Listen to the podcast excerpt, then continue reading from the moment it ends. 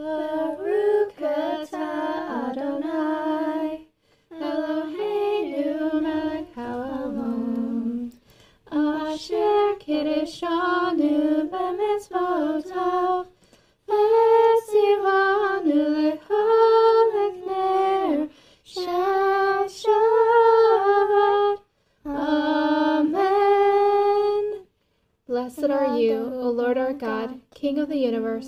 has sanctified us by his commandments, and has commanded us to be a light to the nations, and has given us Yeshua the Messiah, the light of the world. Amen. Amen. And now the Kiddush, blessing over the cup. Baruch Adonai Eloheinu melech haolam Borei pri hagafen Amen. Blessed art thou, O Lord our God, King of the universe, who creates the fruit of the vine. Amen. Amen. And now the blessing over the bread.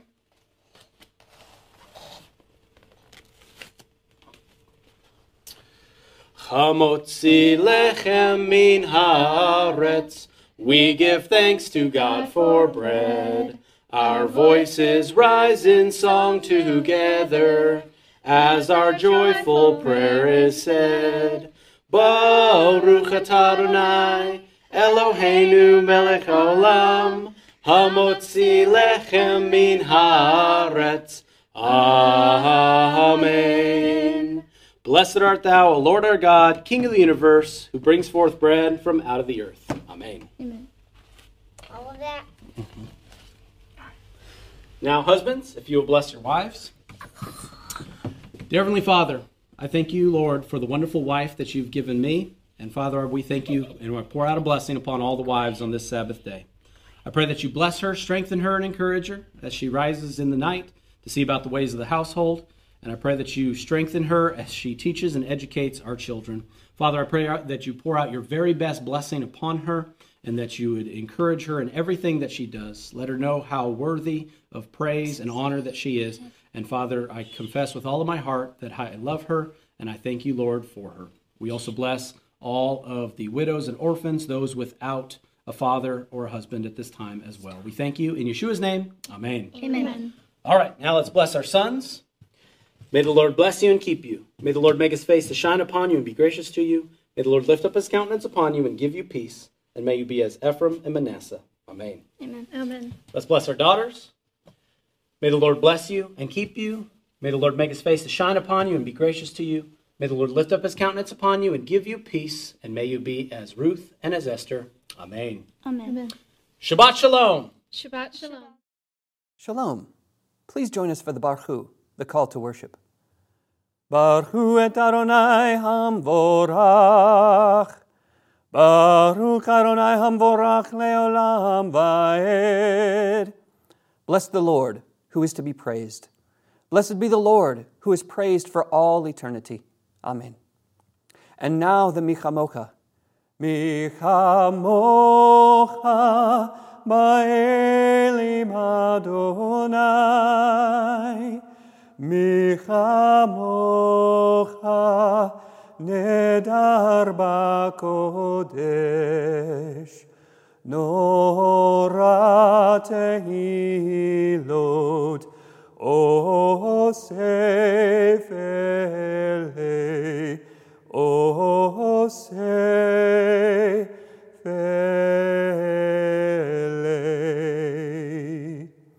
who is like you,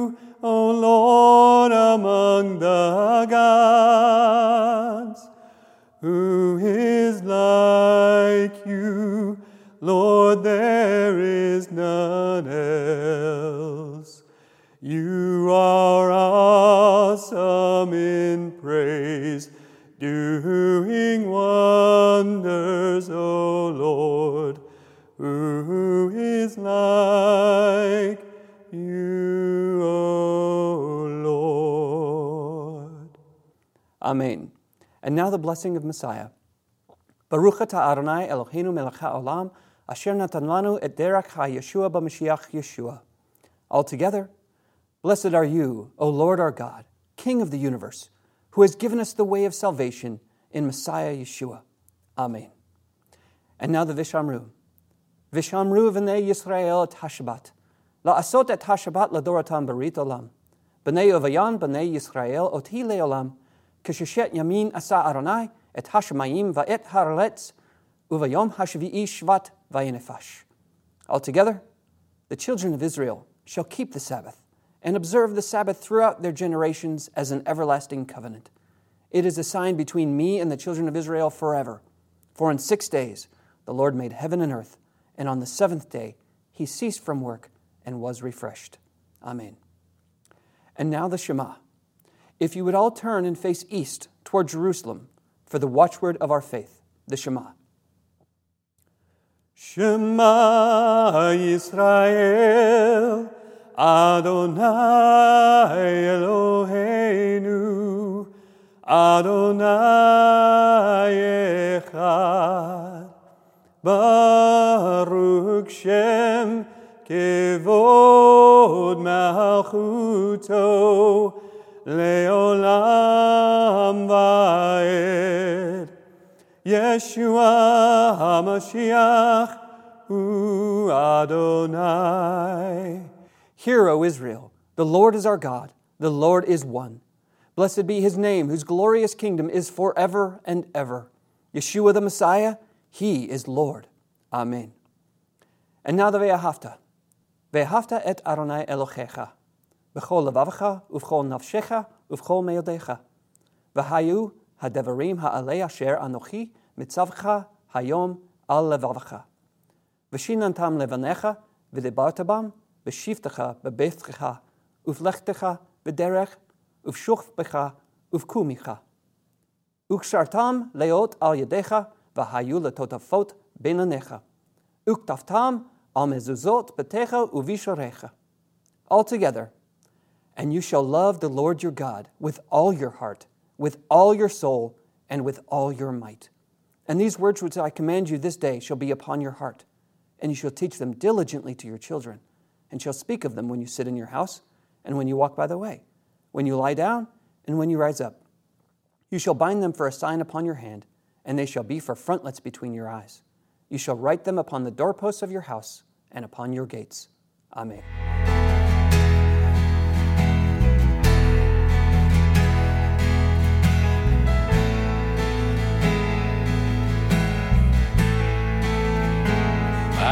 Need the hem of your robe. I need the hem of your robe.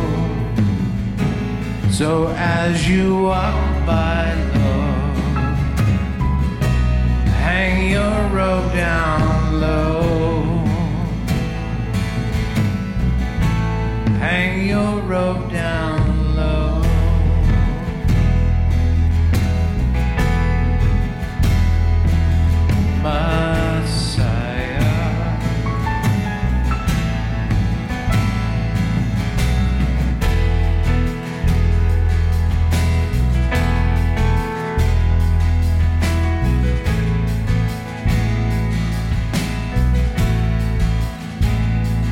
Son of David, hear my cry. Son of David, hear my cry. I cannot be silent. My Savior's walking by. So I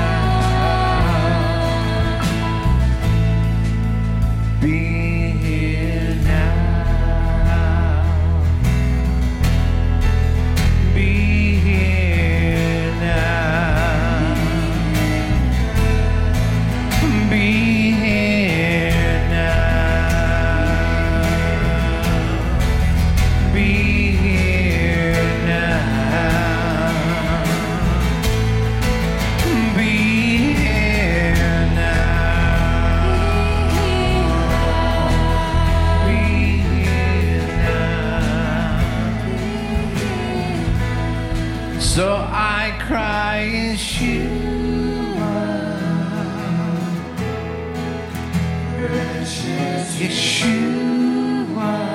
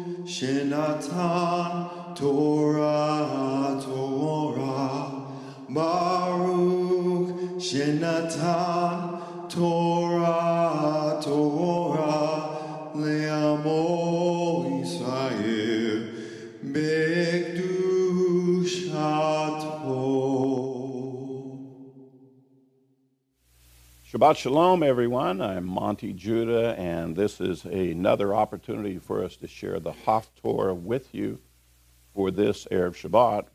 This Shabbat being about Noah, uh, we have a portion from the prophet Isaiah that is used to parallels the teaching of Noah. Uh, and it's in Isaiah chapter 54, the specific verse in this passage that ties back to Noah is verse 9, which says, For this is like the days of Noah to me, when I swore that the waters of Noah should not flood the earth again. So I have sworn that I will not be angry with you, nor will I rebuke you. So that passage from Isaiah is what is used to link uh, this whole area uh, in, as a portion back into Noah. Let me just briefly mention some things about Noah, and then we'll get into this passage, and you'll see even stronger why this passage speaks to it. Noah and his family were living in a world that got very corrupt. And God made the decision that he can't let the world continue on the way it was. And so he instructed Noah, whom God gave grace to, uh, to build an ark, and he and his family loaded up on it. And uh, after the judgment of the flood, uh, reestablished Noah and mankind on the earth again, and with the blessings that, that followed. And essentially, God's graciousness toward Noah uh, to preserve him is really the theme that the prophet is trying to communicate to us.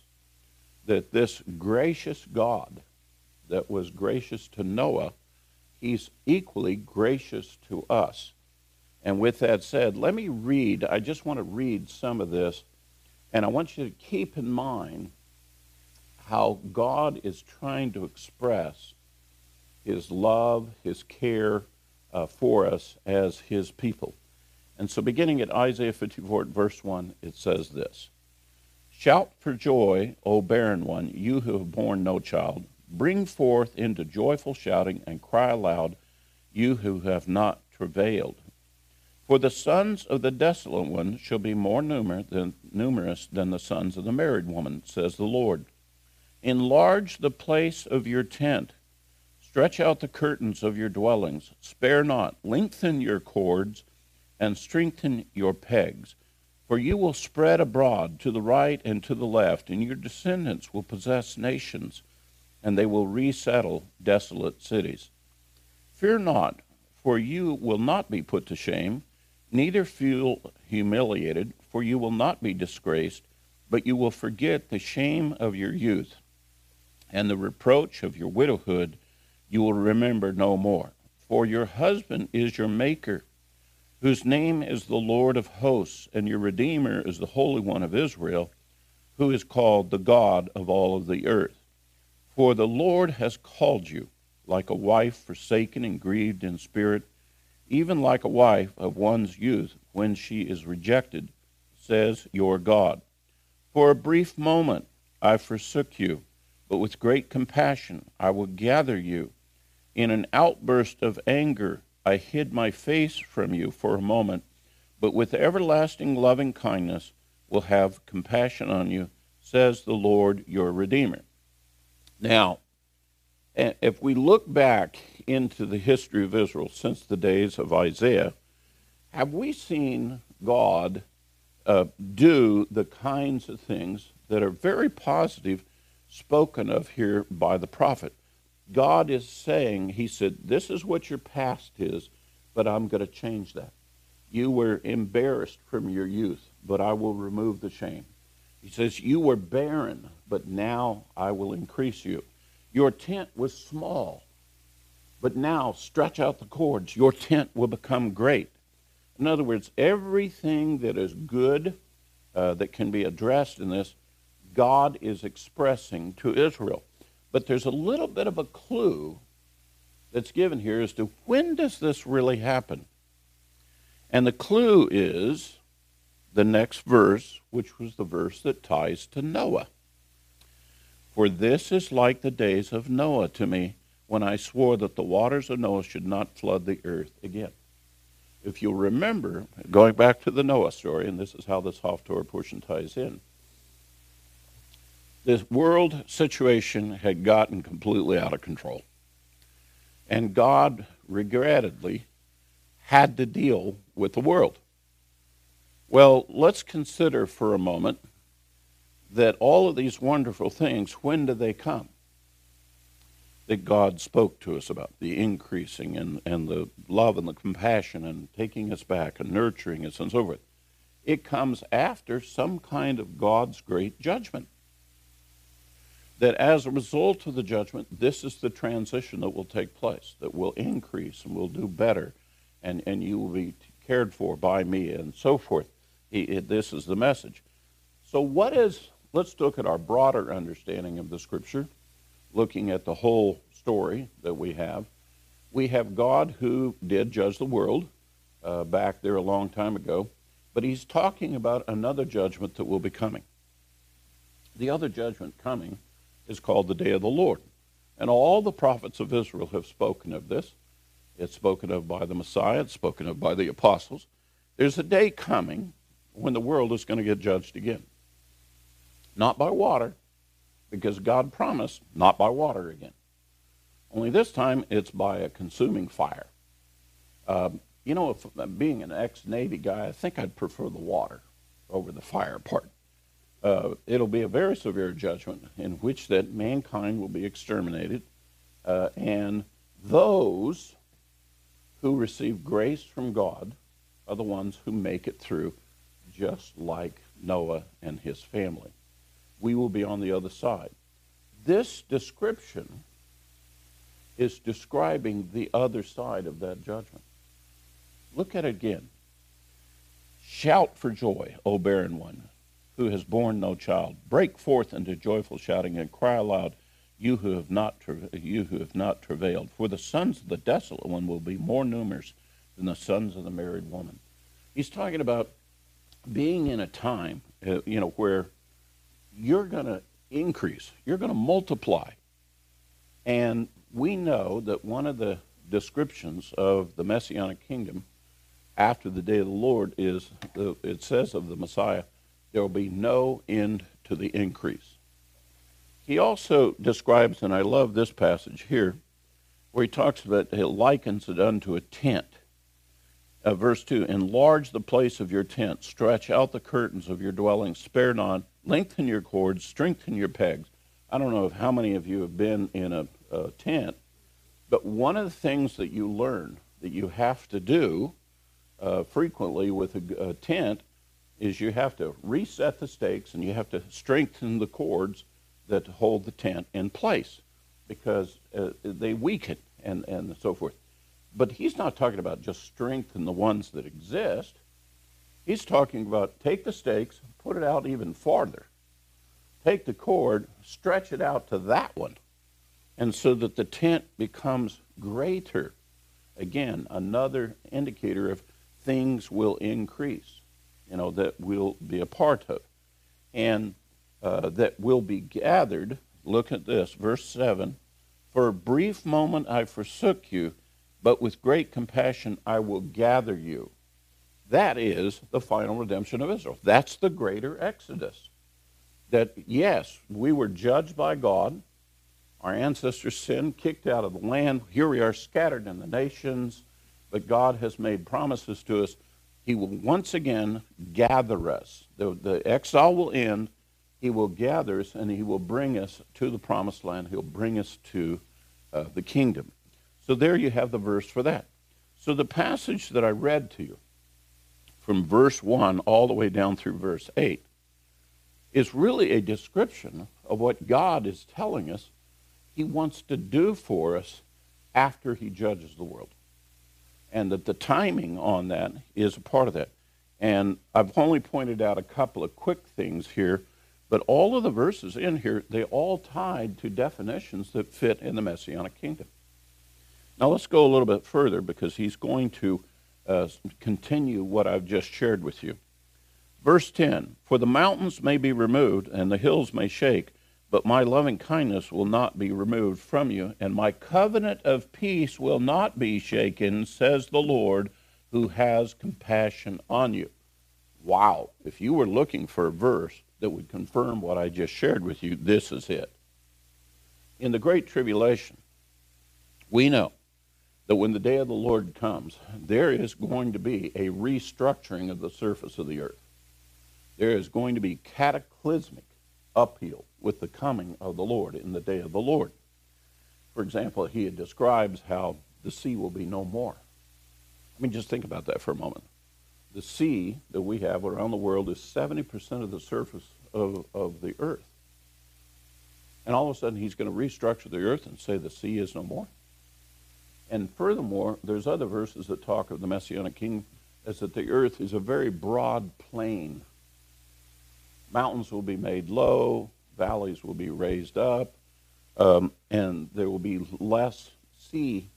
Uh, you know, I don't think it'll be a total thing of the removal of the sea, but if, if even if it was just a flip flop, 70% land and 30% sea, that would be huge. That would be incredible uh, to take place.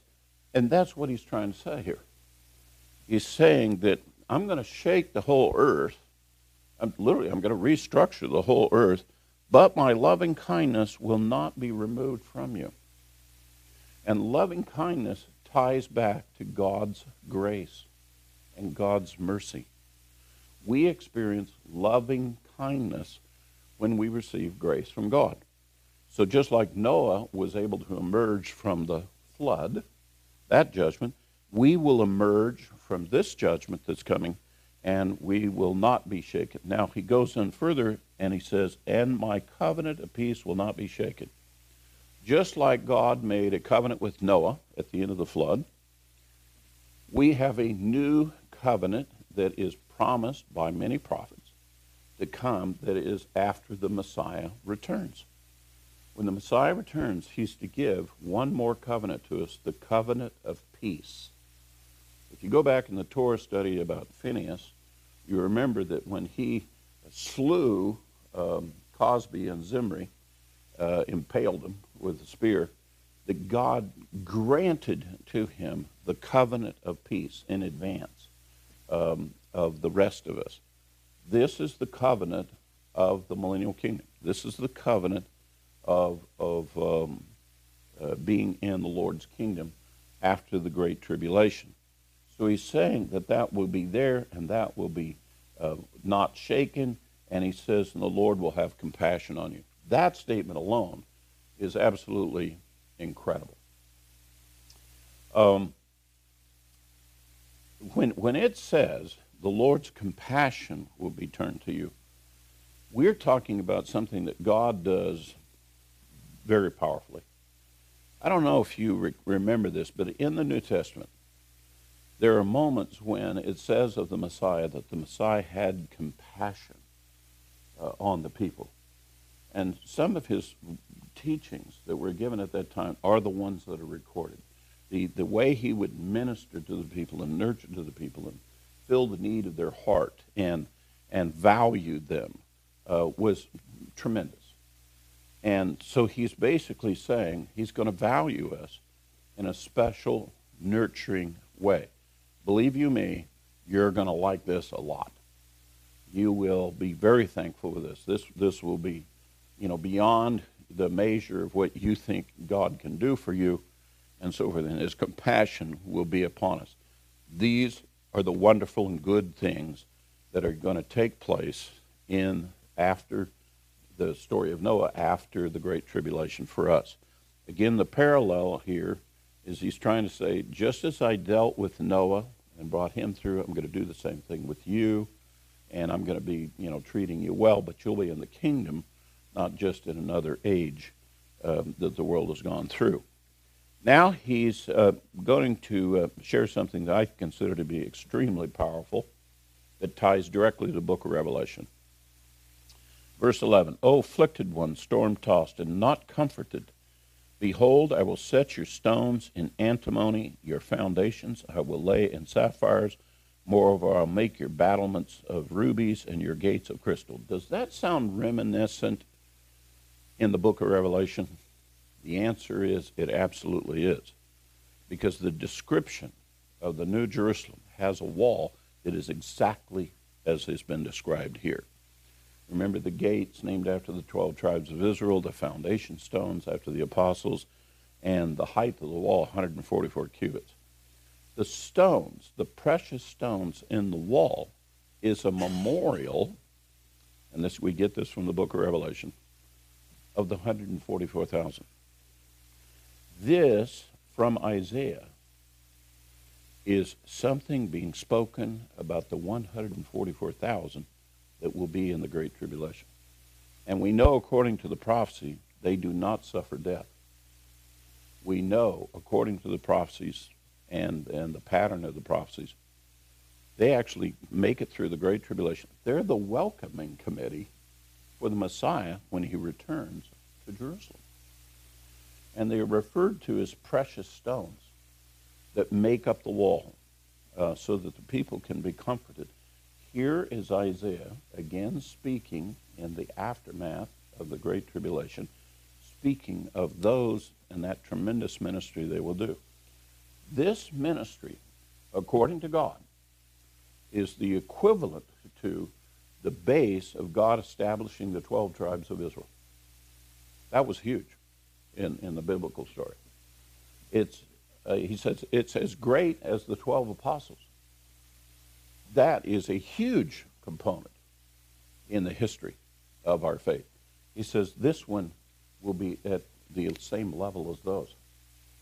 Something to look forward to.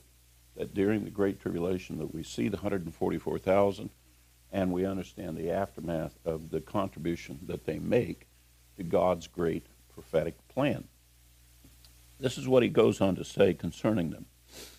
He says, uh, verse 3, or excuse me, verse 13, and all your sons will be taught of the Lord, and the well being of your sons will be great. In righteousness you will be established. You will be far from oppression, for you will not fear, and from the terror, for it will not come near to you. Wow. How would you like to be in the Great Tribulation and have those words spoken over you? To get through that whole thing. It, verse 15 If anyone fiercely assails you, it will not be from me. Whoever assails you will fall because of you. You know, the average believer, the average uh, church going Sunday guy, who is scared to death of the book of Revelation, uh, let me first of all let me tell you why he's scared to death of it. It's a lot of doom and gloom. It's a lot, you know, martyrs. It's um, bad people, the devil being on the earth. You know, they don't want to hear any of that. They're, and why? They're scared. They're afraid for themselves. They're afraid for their wife. They're afraid for their kids. They're afraid for their grandchildren. They're afraid. And it's very difficult for them to hear the words, be strong and courageous. I will, the Lord promises, I will never leave you nor forsake you. It, to a certain extent, they hear those words, but they can't process them. It, it, you know, they, they think they'll be forsaken, they'll be left alone, and they're just going to get slaughtered. And so they reject the whole topic and the whole thing under the mistaken idea that if I don't deal with this and I don't think about this, it won't happen. Au contrary, it's definitely going to happen.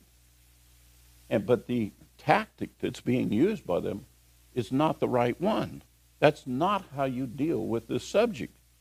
The way you deal with this subject and all of its difficult uh, times and so forth is you have to see one, what is the end result? You're going to be in the kingdom with God. You know, God's going to dwell with you. That's good. Number two, He's made promises about how you will escape, survive, and endure, and He's going to get you through it. And you're saying, oh, that's not very convenient. You're right. It's not very convenient. Did you want to live or did you want to die?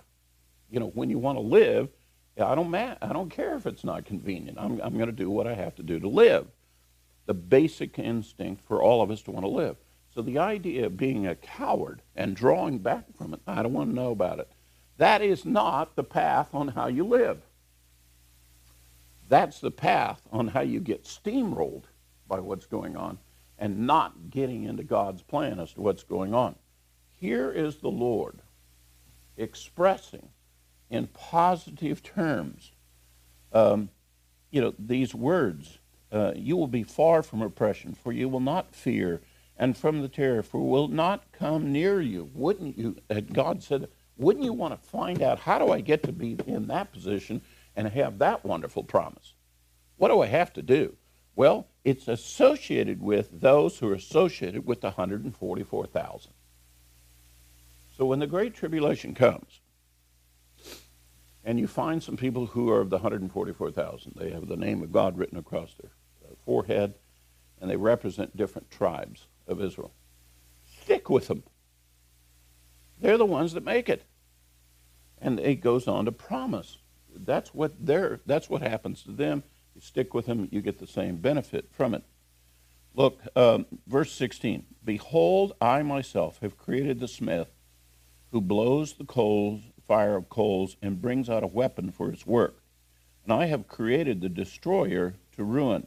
No weapon that is formed against you will prosper, and every tongue that accuses you in judgment you will condemn. This is the heritage of the servants of the Lord, and their vindication is from me, declares the Lord.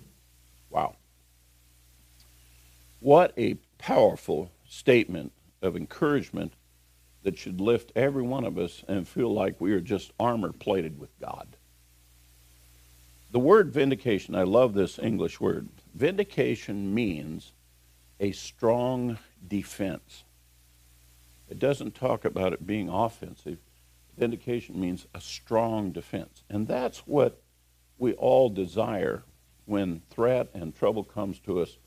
You know, it's not my job to go win the kingdom for the Lord. He's going to do that on his own. Well, my job is is to find some way to be in parallel with his kingdom.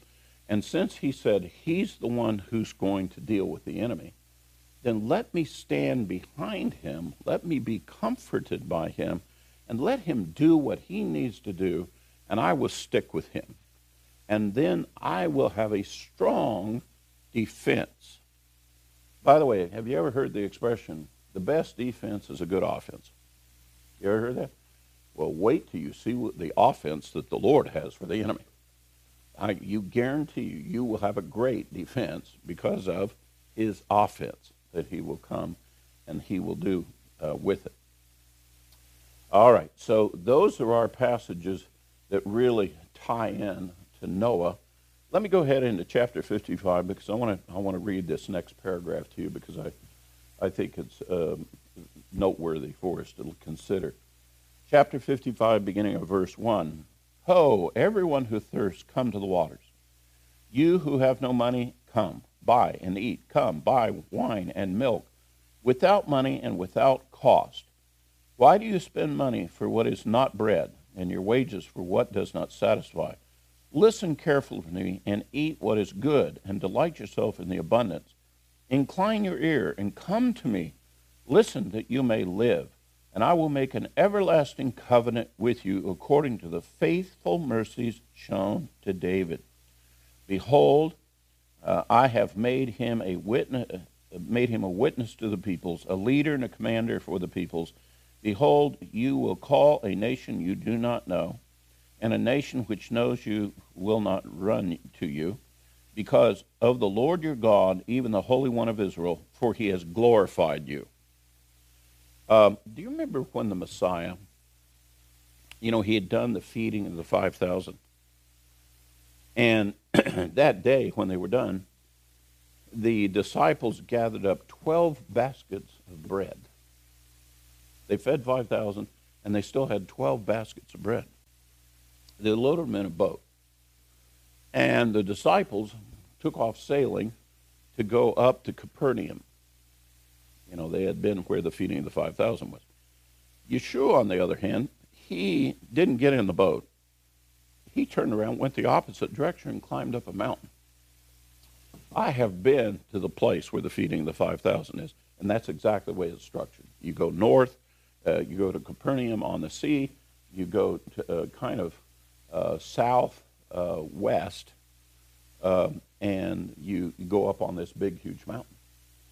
And it's actually going over toward uh, Magdala, uh, Magdala and that community over there that was around the Galilee area.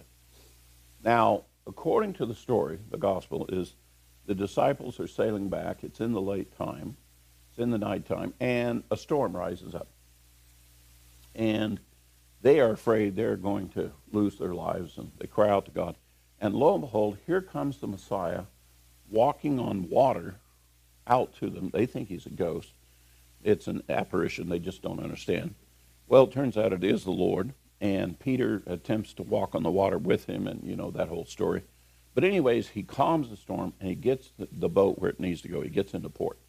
The very next day, with all those events taking place, the very next day, the people who had formerly been at the feeding of 5,000, a whole bunch of them, got in boats and they went up to Capernaum because they'd heard that's where they're going.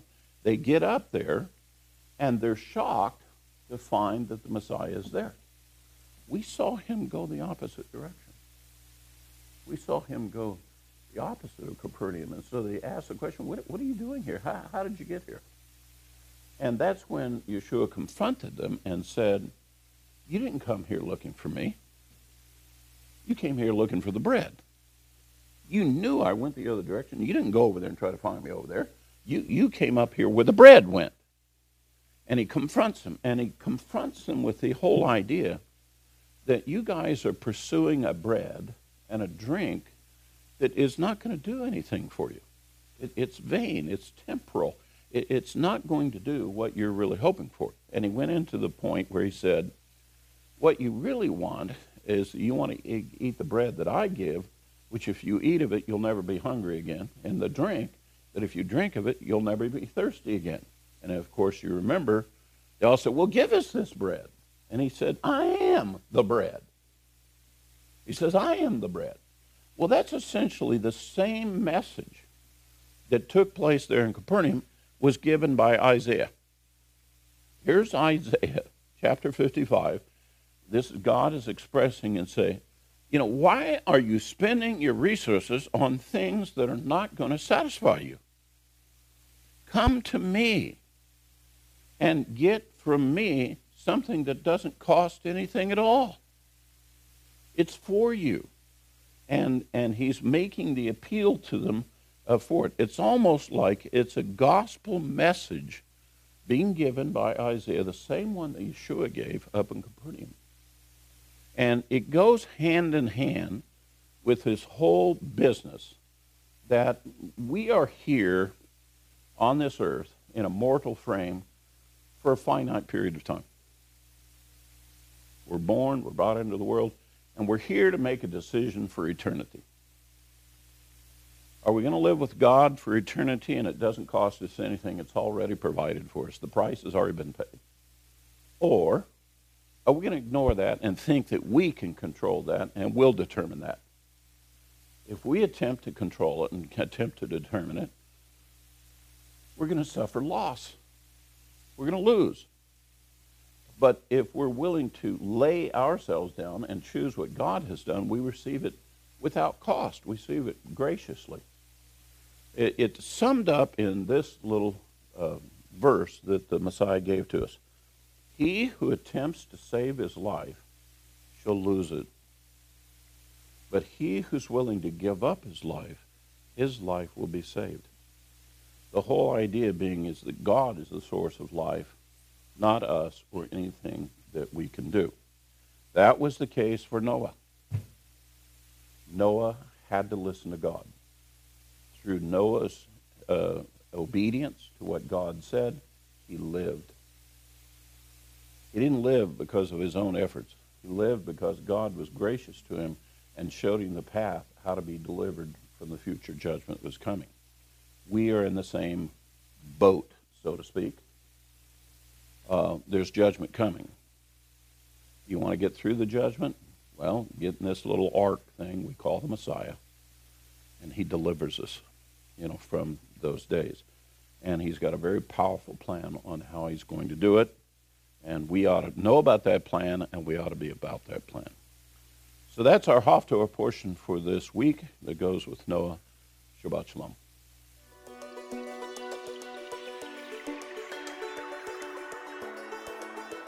Shalom.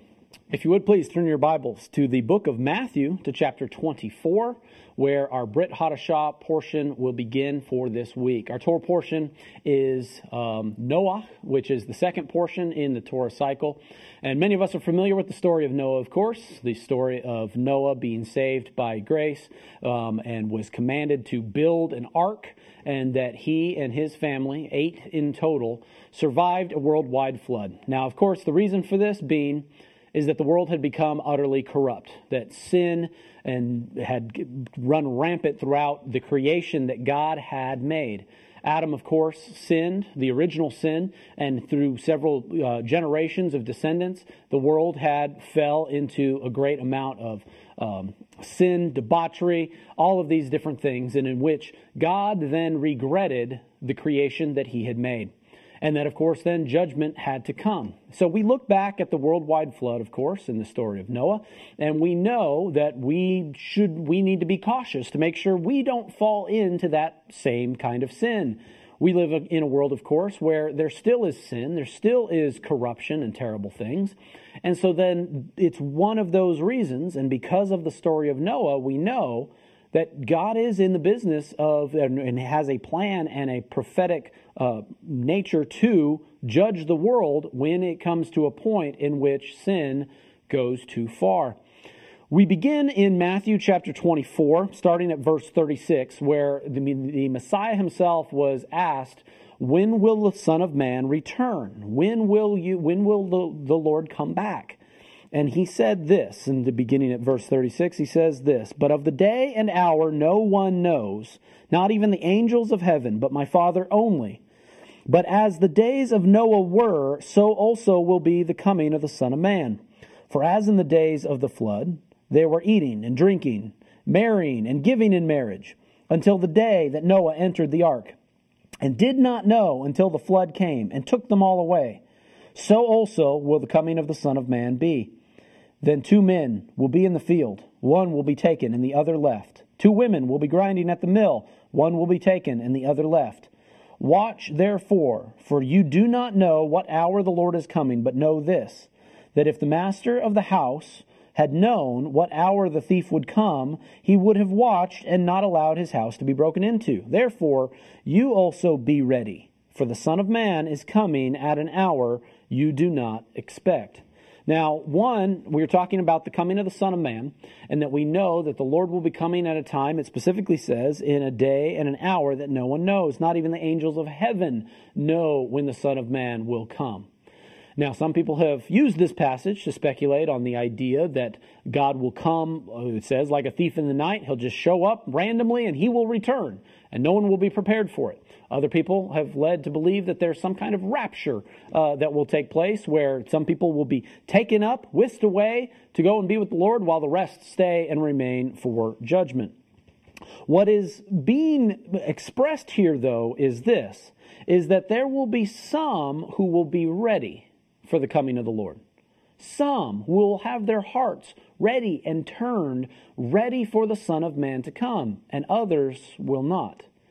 If you go back to the story of the flood, I mean, picture this that there was people that would see how creation was going, and knowing it was several generations after, knowing that there had to have been knowledge that God existed, that God had made the world, wouldn't all of this information had been shared and people knew that there was a God? If they then, all the people of the earth, were walking around sinning, giving in marriage, doing any manner of things, wouldn't they have expected that the Lord's judgment would come? That God's power was still there?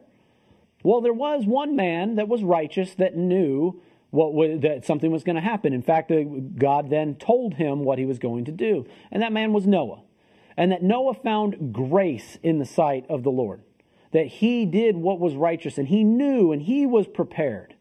And so in the case that in, in the case of Noah and the other people, the same pattern and parallel could be. Noah was then who was going to be saved, while others were left for judgment.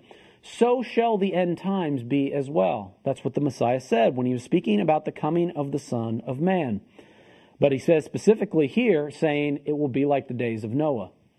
Now, if you think about the sin and the corruption that would have been, first of all, there wouldn't have been very many people that would have been alive at that time.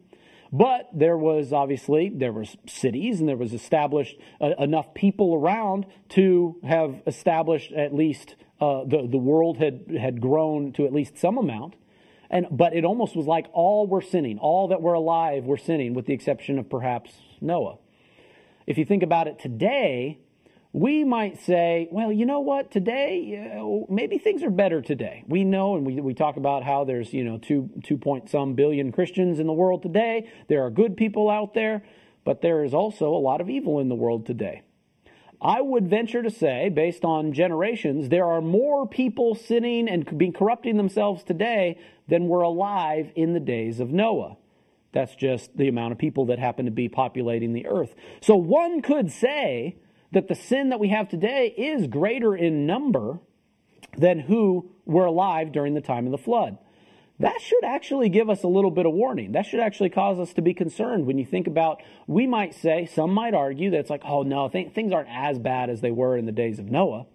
Well, there's just, there's probably more people sinning today than there were in the days of Noah. That should be alarming to us. The other thing too is this, the specific things that are being described is exactly some of the sins and problems that we have in the world today where people are eating and drinking and we got uh, alcoholism is a huge problem in this world. Drug abuse is a huge problem in this world and you can imagine the intoxication that would have inhabited the world that noah lived in. And that the marrying and giving in marriage that rings true with the world today when you're talking about that we can't understand either what marriage is those that might even hold fast to an idea that marriage is between a man and a woman and not between any other gender or species or anything like that. We still, however, don't hold that to a certain level of sanctity because people are marrying people, people are getting divorced. The divorce rate's 50% for all new marriages basically in this country, and it's that's a terrible thing and situation when you're talking about marrying and giving in marriage. Even for heterosexual couples, they're not doing it rightly and appropriately either. It's an exchange, it's an agreement, people just do it freely, randomly, willy nilly, without any regard for it, and it has no value to anyone. And that's not even going into all the crazy, bizarre types of marriages that you might see where people marry themselves, marry their pet, marry another gender of something or someone or multiple people or wherever, however somebody wants to take, and pervert that covenant relationship that is between two people, bride and groom, and that this was a covenant established by God between a man and a woman, all the way back to Genesis 1. And so this is the world we live in now when you especially when you see the marrying and giving in marriage, that is probably just as bad if not worse because people are finding new ways to pervert the idea of marriage seems on a daily basis in the world we live in today. This is the warning to us at the end of the age. Remember, uh, we say that God can declare the ends from the beginning.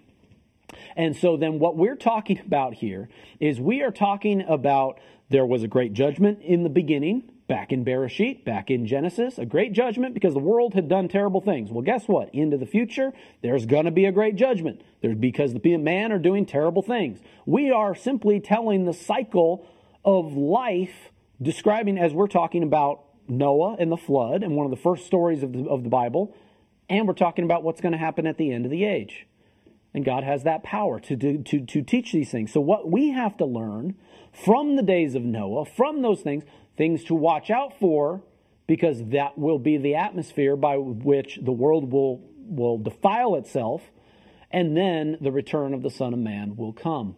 We're all looking forward to that day. Many people, we, we talk about having a faith in the Messiah and wanting him to return. Wanting him to return and clean up this place because we have we, we, we've defiled ourselves. Well, you know what?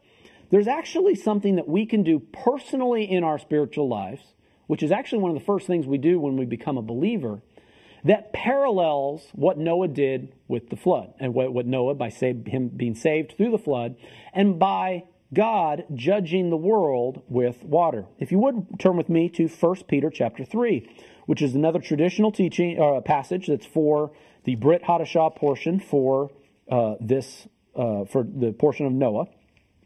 So if you go to 1 Peter chapter 3 and go ahead and go to verse 18, this is what it says.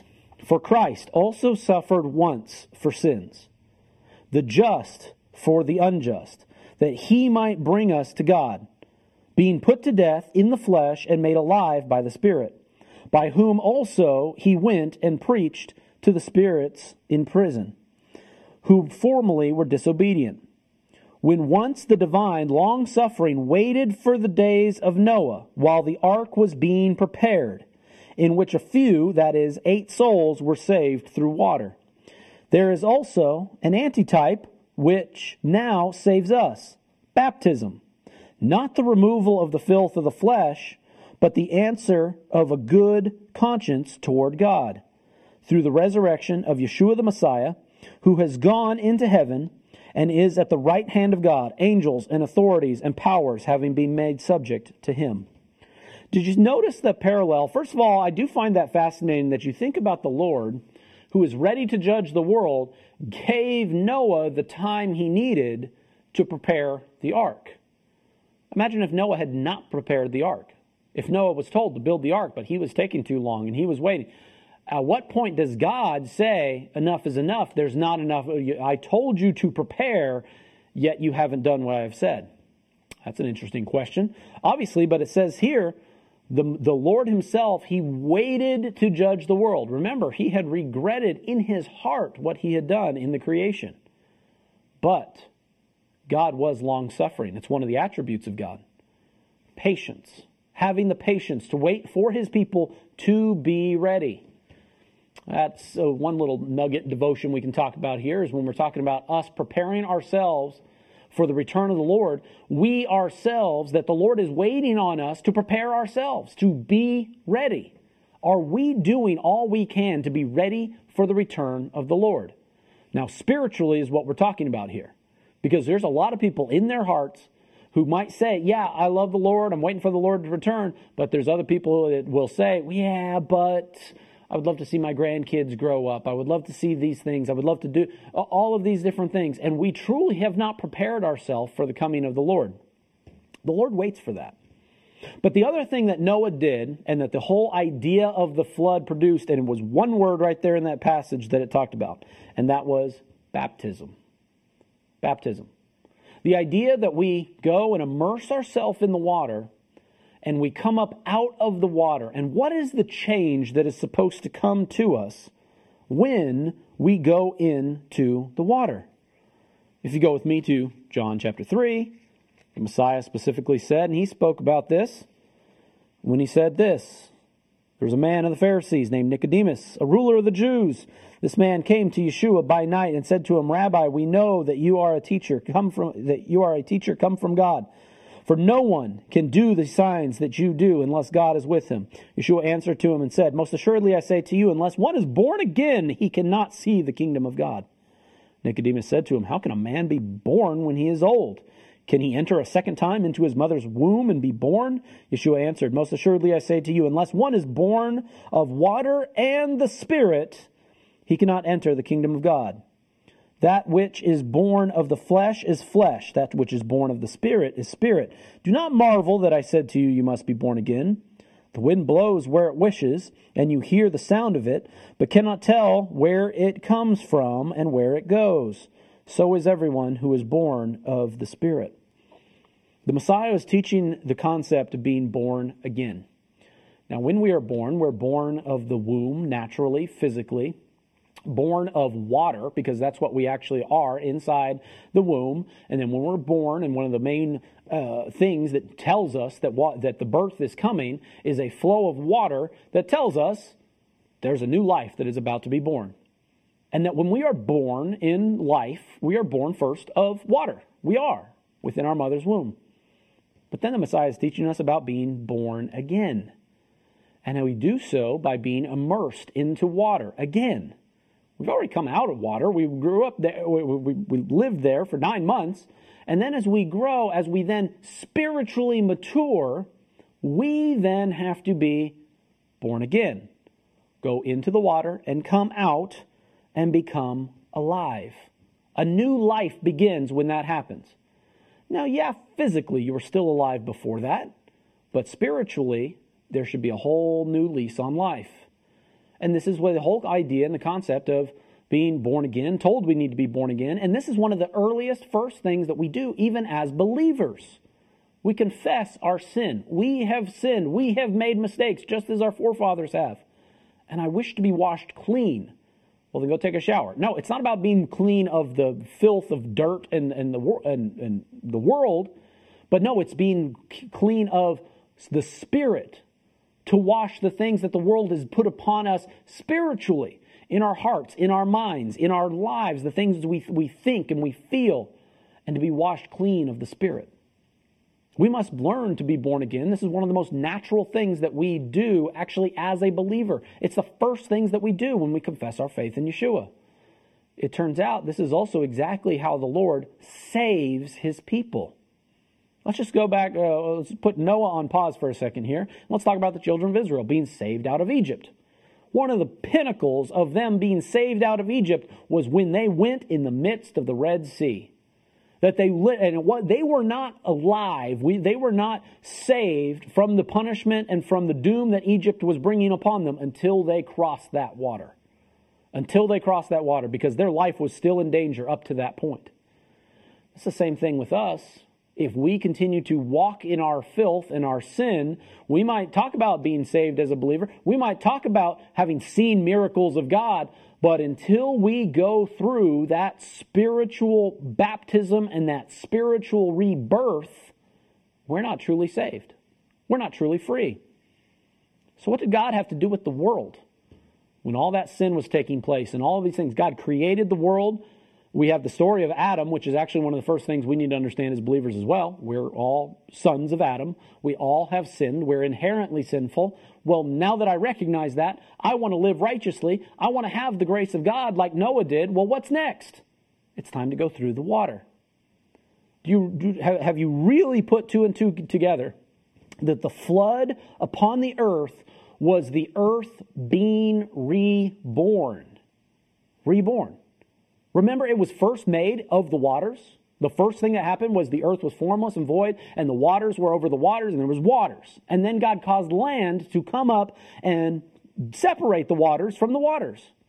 And it was like you, the, the earth being born coming out of water. It would have looked the exact same thing as the flood after the flood, that when the waters start to recede, the earth and the land was coming up out of the water. The earth was being reborn into a whole new existence, into a whole new creation. That's what the entire story of the flood was, was the earth being reborn because of sin and because of defilement. That's what we also do in our personal lives. When we confess our faith, we too must be reborn. And we're given the gift of eternal life. Now, one of the things that I also like pointing out, anytime that eternal life is mentioned in the scripture, that it is it's, it's explained as if it's more of a present possession than it's some sort of gift you're going to receive later. Some of us think when you hear eternal life, they think it's that that's something that when you die, you're going to go to the pearly gates and you're going to go talk to St. Peter or whoever's there, and he's going to tell you whether you're going to get in or then whether you're going to go to the other place and eternal damnation. And if you get allowed to go in, well, that's when you're going to get handed your badge that says eternal life. And you're going to have, then have eternal life. That's not at all what scripturally is ever described as eternal life. When you have been born again as a believer in the Messiah, let me tell you something that maybe you haven't realized before. Your eternal life has already begun. Eternal life is a present possession that you have already started. The question now for you in your life is what are you going to do with it? Every day here on earth is a gift that you get to wake up and you get to live and you get to bless somebody and do this and do that. And if you have a faith in the Yeshua the Messiah, He has given you eternal life. You've been born again. That new life has begun. What are you now going to do with it? Now, that's not to say that it's like, oh, well, now that I have eternal life, now I can do whatever I want. I can go jump off a building if I want. No, it doesn't exactly work like that. But when it ultimately you have the ability and the control over your own life to then say, what are you going to do with this new life that has been born again? Are you going to continue to walk in the same sin and the defilement that you've lived your life before that point? Or are you going to live that new life, truly being born again? Now, of course, in the, say, in the case of the world, um, you know, we, man came out of the ark and then they began to repopulate the earth. And does that mean that it was so reborn that now there was no issue with sin anymore? of course not. Because what it is, is that there is still a struggle with sin that we face on a day in, day out basis that all comes from the seed of Adam. That we all have, that we are all sinful. The thing that we have to do is we have to recognize and we have to make the choice of how we live to live righteously before the Lord. Wouldn't it be so great if you could be seen in the eyes of God as one who is righteous like Noah? that in surrounded in a world full of terrible things, but he looks at your heart and he says, "You know what? I can work with this." Now, that's not to say that was, was, had Noah ever sinned in his life. Of course, he had sinned at some point in his life. He wasn't completely sinless, but you want to be looked at by God with the same eyes that he saw Noah. He found favor in his sight, he found grace in his sight. One of the cool things I always love pointing out about Noah is his name, Noach, which is made up of a nun and a het. That there is the, Hebrew word for grace is chen, which is a het and a nun. And so Noah's name reversed is grace. And so when he looked upon Noah, he found grace. And he was given grace. This reminds me, of course, of another passage of Scripture. If you would turn with me to Ephesians chapter 2. Starting at verse 1, it says this And you he made alive, who were dead in trespass and sins, in which you once walked according to the course of this world, according to the prince of the power of the air, the Spirit who now works in the sons of disobedience among whom all we were once conducted ourselves in the lusts of our flesh. Sounds like the days of Noah. Fulfilling the desires of the flesh and of the mind, and were by nature children of wrath, just as the others. Verse 4 But God, who is rich in mercy, because he is gr- his great love with which he loved us, even when we were dead in trespass, made us alive together with Christ. By grace you have been saved and raised up together raised us up together and made us sit together in the heavenly places with Messiah Yeshua that in the ages to come he might show the exceeding riches of his grace and his loving kindness toward us in Messiah Yeshua. For by grace you were saved through faith and that not of yourselves it is the gift of God not of works lest anyone should boast. For we are his workmanship created in Messiah Yeshua for good works, which God prepared beforehand that we should walk in them. Noah was saved by grace. He was he, he, grace was found in him, and he was then delivered. With grace was given to him and delivered from the sin that was around him. Same for the children of Israel crossing the Red Sea, that they were saved first by grace course, then I love pointing out the order of things is they were saved first by grace, then they went to the mountain to receive the covenant and to live in commandments. That's the actually the order of things given, given to us through the Israelites. So for us, what we have to do is we have to be saved first by grace, then we walk according to the commandments. Kind of a little bit of the opposite of some people who proclaim that we need to be saved, but then the Torah doesn't have anything to do with us anymore. That I would take issue with. But back to the passage we just read is that that is that we this is a gift given by God that we are not to boast in our own workmanship. We are the Lord's workmanship. Imagine if Noah and his sons sitting in the ark had boasted about how great of a boat they made. It holds out the water just fine. We got all the animals here. We did all these things. And man, look at what we accomplished here, right? Absolutely not no one who is in that condition, in that state, being saved, yes, the Lord gave you the, the, the, the, tools you needed to accomplish those things. But that is not for us to boast that somehow by their own works they were saved. That because they built such a great ark, they were saved. No. We are saved by the grace of God. When He has looked upon us and He has decided to save us, and we have that opportunity to be born again to live again. Even though we, in our own, left to our own devices, we fall back into corruption and sin. But God is so gracious to us that He has saved us. If now let's turn to 2 Peter chapter 3. See, now here, excuse me, this is back to this thing and this idea about the judgment that came upon those that walk in sin where it says this Beloved, I now write to you this second epistle. I stir up your pure minds by ways of remember, that you might be mindful of the words which were spoken before the holy prophets, and of the commandment of us, the apostles of the Lord and Savior, knowing that first that scoffers would come in the last days, walking according to their own lusts, and saying, Where is this promise of his coming? For since the fathers fell asleep, all things continue as they were from the beginning of creation.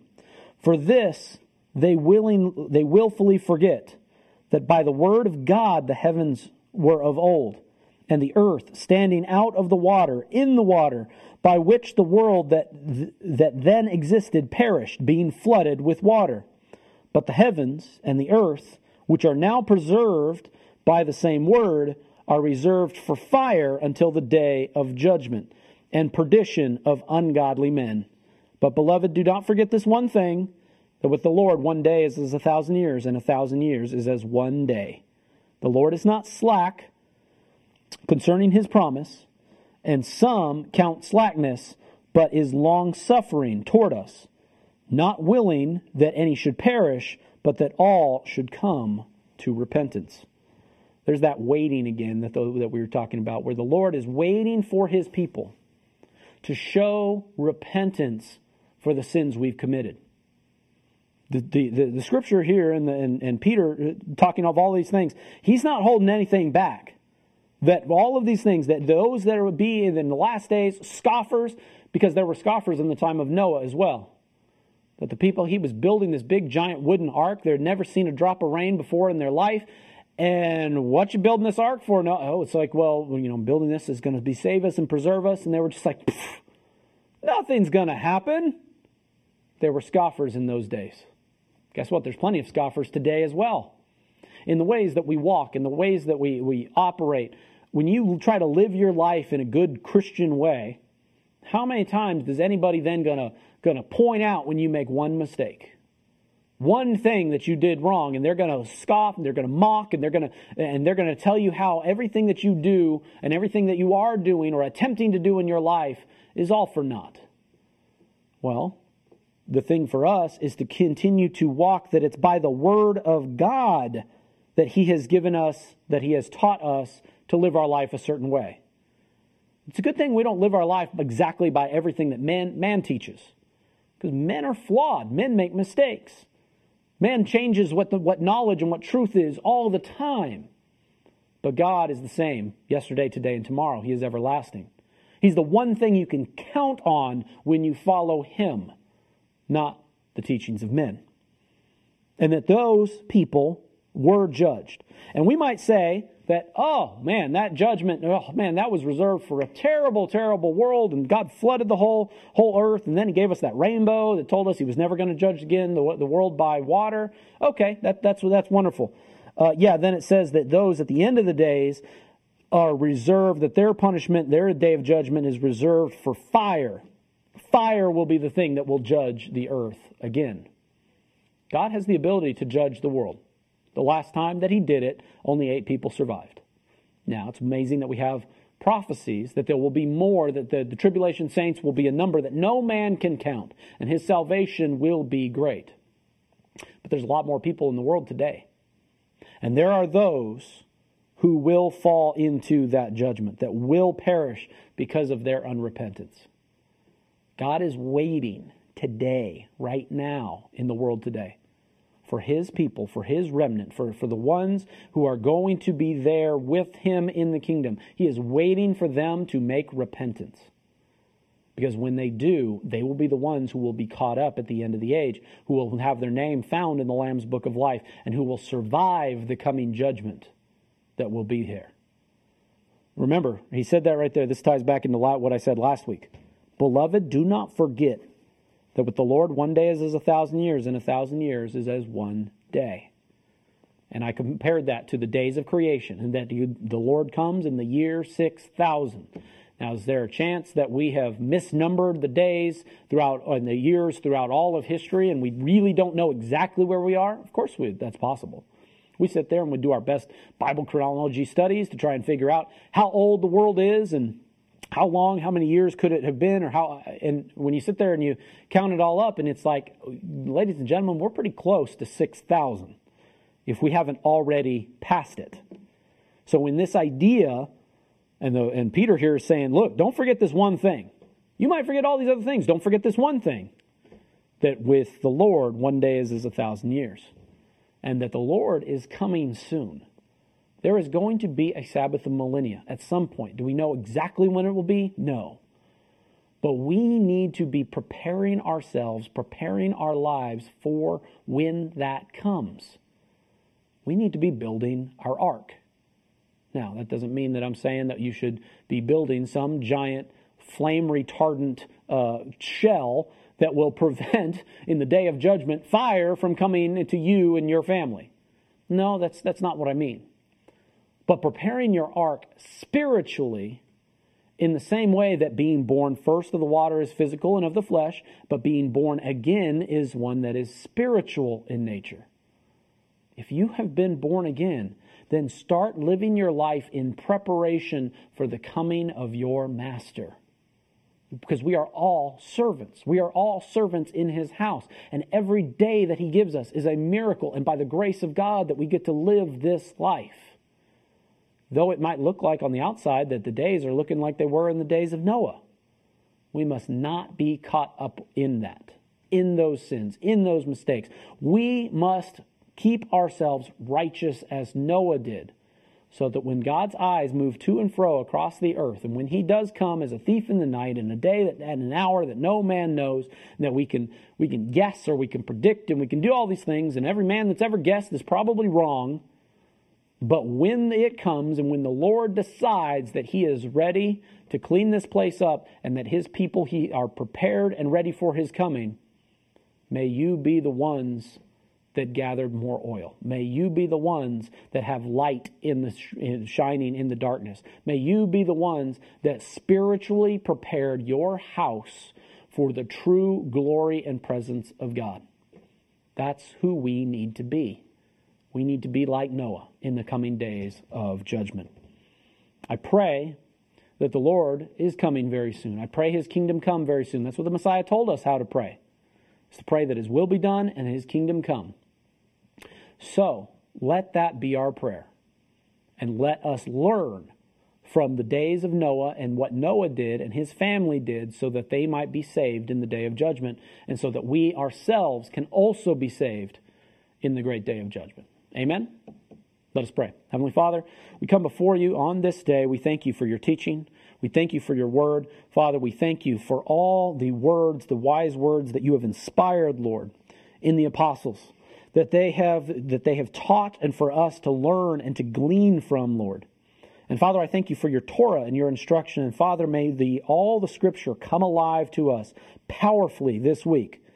May we uh, truly understand what it is to be your people, to do what is righteous, to have to, to be uh, to receive your grace, Lord.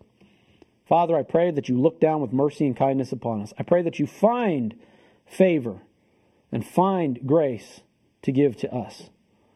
Father, when you come to see the hearts of your people, Father, I pray that we would be ones of humble, repentant hearts, Lord, ready for your return, ready for your judgment, Lord, and prepared for your coming.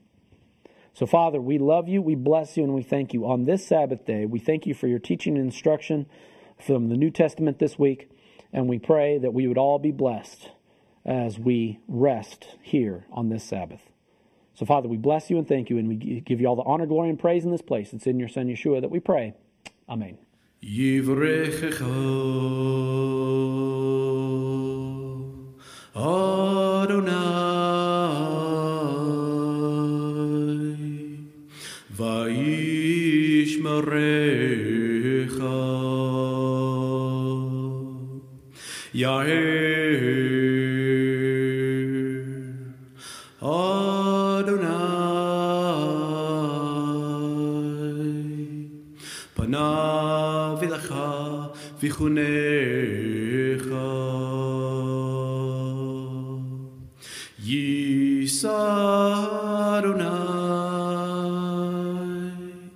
panav ilecha